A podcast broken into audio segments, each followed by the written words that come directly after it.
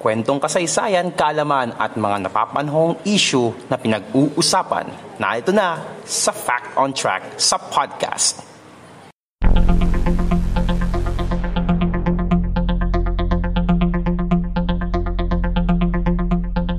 Fact on Track sa podcast.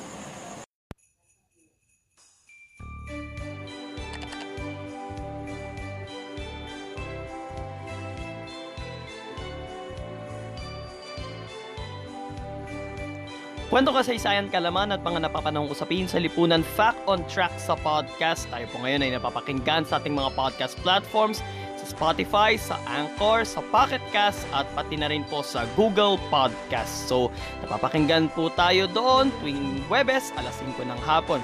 And yung mga videos ng ating mga episodes dito sa Fact on Track sa podcast ay napapanood nyo po sa YouTube at sa Facebook tuwing alas 11 ng gabi. So, ngayon po ay kung nanonood po kayo sa YouTube, sa ating channel, sa Podcast Demands, ay welcome po kayo and dapat nakasubscribe na po kayo doon and don't forget to click the notification bell button para po masundan nyo po yung mga susunod na episodes ng ating Fact on Track sa podcast. And syempre, uh, kung nanonood naman po kayo sa Facebook, sa ating page, Podcast Demands, don't forget to like our Facebook page. So, today is uh, December 10 and ilang araw na lang ba? 15 days na lang before Christmas. So, wow, malapit na palang ano, malapit na magpasko and syempre, malapit na rin matapos ang 2020. So, ano nga ba pag-uusapan natin ngayong araw na ito mga kapodcast? So, 122 years ago, on the same day, December 10, ay isang kasunduan ang nilagdaan bilang hudyat ng pagtatapos sa Spanish-American War. And parang ito rin yung parang magiging gateway papunta sa pagsisimula naman ng Philippine-American War. Ito rin yung kasunduan ng kung saan uh, magpapalit ng pamumuno sa imperyo. Pamumuno sa kolonya. Okay? Ang ibig ko po sabihin, ay transition of uh, the reign of colony from Spain to the United States. Ano po ba yung tinutukoy ko mga kapodcast? Ito ay ang Treaty of Paris. Ano nga bang kinalaman ng mga Pilipino dito? Ano nga bang kinalaman ng Pilipinas dito sa sa kasundo na ito? So, hindi ko na ito patatagalin. Simulan natin ito pag-usapan mga kapodcast ating balikan ang mga kwento ng kasaysayan dito sa Fact on Track.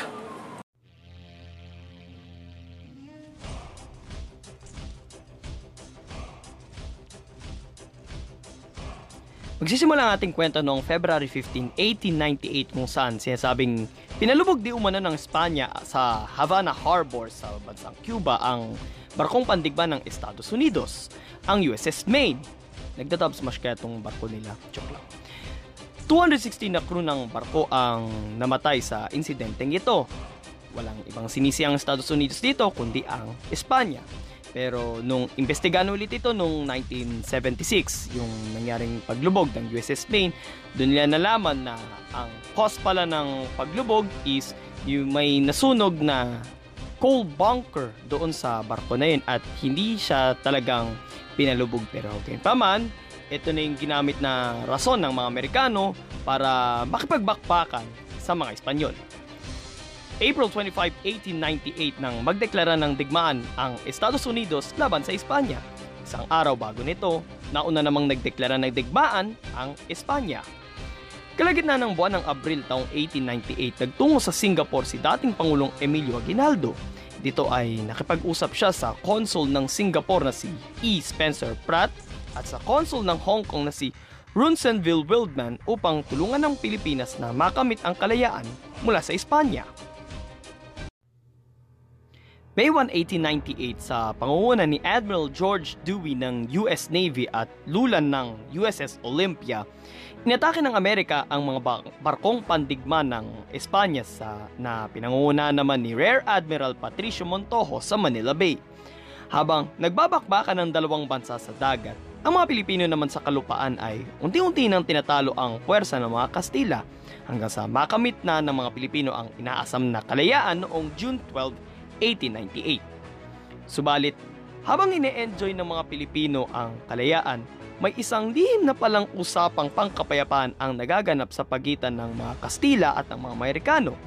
August 13, 1898 nang maganap ang tinaguri ang Mock Battle of Manila kung saan sinasabing nakuha na daw ng Amerika ang Maynila mula sa mga Kastila. Bakit may mock na word? Ibig sabihin nun ay parang actingan na lang pala yung nangyaring gyera sa Maynila. Baga, niluto na lang daw. Para hindi raw maging kahiyahiya raw yung mga Espanyol kapag natalo. So parang mangyari doon, uh, matatalo sila pero meron pa ring dangal. So parang parang kunwa-kunwarian na lang yung nangyaring digmaan. Kaya nga mock battle of Manila. October 1, 1898 nang magsimulang magpulong ang Amerika at Espanya sa Ministry of Foreign Affairs sa Paris, France dito ay ipinadala ng Malolos Congress natin ng Pilipinas ang abogadong si Felipe Agoncillo upang maging observant o tagamasid sa pagpupulong. Subalit, hindi pinahintuluntan si Agoncillo na saksiyan ng nagaganap na pagpupulong at pinagsarhan pa siya ng pintuan. December 10, 1898, isang kasunduan ang nilagdaan ng dalawang bansa na siyang magtatapos sa hidwaan nila, ang Treaty of Paris. Ito ay nilagdaan ng mga delegado mula sa Estados Unidos na sina William Day, chairman ng Peace Commission ng Amerika at dating Secretary of State. William Fry, senador mula sa state ng Maine.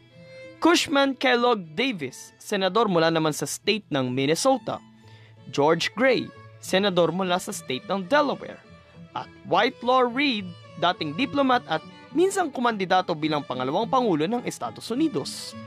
At mga delegado naman mula sa Espanya na sina Eugenio Montero Rios, Buenaventura de Abarzuza, Jose de Garnica, Wenceslao Ramirez de Villa Urrutia at si Rafael Serrero. Kasama rin sa pagpupulong na ito ang French diplomat na si Jules Cambon sa kanilang kasunduan, isinusuko ng Espanya sa Amerika ang pamamahala sa Puerto Rico, Cuba, Guam at sa Pilipinas. Nagbayad din ang Amerika sa Espanya ng tumataginting na 20 million US dollars. Magano kaya yun sa piso ngayon? Ano? Uh, let's say 50 pesos. So 20 million times 50 um, mga Nasa, bil- nasa bilyon na yata, nasa bilyong piso na yata yung halaga. So, tumataginting na 20 million US dollars para sa ginawa nitong pagpapaunlad sa bansa. Ang Treaty of Paris ay niratipikahan sa US Senate noong February 6, 1899, dalawang araw matapos sumiklab ang hidwaan sa pagitan ng mga Pilipino at ng mga Amerikano.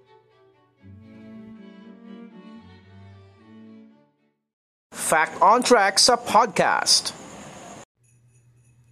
Bago pala mangyari ang Mock Battle of Manila mga kapodcast, uh, pagpasok ng buwan ng August taong 1898 eh, or mga bago pa mag-August, eh, meron na palang nagaganap na parang secret meeting or secret agreement sa pagitan ng Amerika at ng Espanya. So parang gusto yata mangyari ng ng Espanya is uh, wag silang maging kahiyahiya, wag silang magbumukang talunan. Okay? So, kasi parang ang ganap kasi nung panahon na yun, ang Pilipinas na lang yung parang huling kolonya ng Espanya. Lahat kasi nung mga naging kolonya ng Espanya, lalo na sa bandang uh, Latin America, ay isa-isa ng lumaya. Lahat sila, nilabanan nila ang Espanya, and pinalo niya. Eventually, nakabuo na sila ng ng bansa nila. So parang ang pinakamalakas na stronghold na lang nila ay dito sa Pilipinas. So natatakot sila na kapag uh, tinalo sila ng mga Pilipino ay magiging kahiyahiya sila sa Europa. So parang siguro na uh, napagkasunduan nila napagkasunduan nila ng Amerika na uh, talunin nyo kami. Talunin nyo kami and pag natalo nyo kami, susuko kami sa inyo. Kahit na pinupwersa na sila ni ni Aguinaldo na na sumuko na sila sa mga Pilipino pero imbis sa mga Pilipino sumuko ang mga Kastila, sumuko sila sa Amerika para kahit papano medangal pa rin sila kahit na talo sila sa mga labanan. Pero kung sa Pilipino sila susuko, once again mga kapodcast ay uh, magiging kahiyaya sila pagbalik nila sa Europa. Isa pa, ano bang naging basis dito ng US Senate kung bakit ah uh, basta na lang nila ni-ratify yung nangyaring Treaty of Paris. Way back uh, February 4, 1899, merong apat na sundalong Pilipino na tatawid sana sa suasona ng mga Amerikano dun sa may Santa Mesa, particularly sa may kanto ngayon ng Sosiego at Silensyo dun sa Santa Mesa ay pinaputukan sila. Sinisenya, sinisigawan na sila ng mga Amerikano na halt. Eh hindi naman nila kung anong ibig sabihin ng ng halt. Sabing halt, ibig sabihin tigil. Hinto sila. Eh, dahil di sila nakakaintindi ng English, sige pa rin sila hanggang sa pinaputukan sila.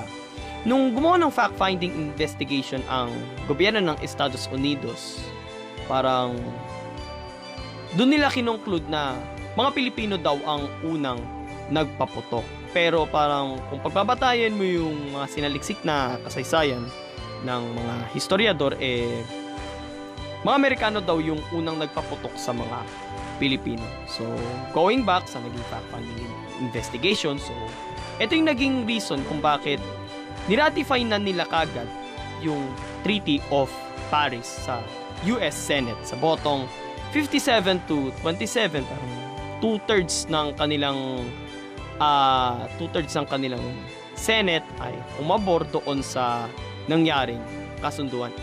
Doon na nga, doon na nagsimula ang Philippine-American War hanggang sa tuluyan ng naghari ang Amerika dito sa Pilipinas. So, may papel din ang Pilipinas dito sa kasunduan So kung nagustuhan nyo po itong episode natin ngayon mga podcast, kung nanonood po kayo sa YouTube, like, comment, share, and subscribe. And uh, huwag rin po kalilimutan na mag-subscribe and click the notification bell button para po masundan nyo po yung mga susunod na episodes ng ating Fact on Track sa podcast. At kung nanonood naman po kayo sa ating Facebook page, Podcast ni Mans, don't forget to like our page.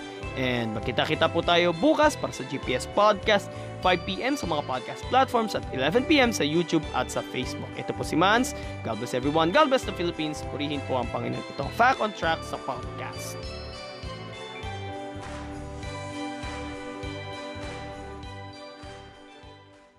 Fact on Track sa podcast.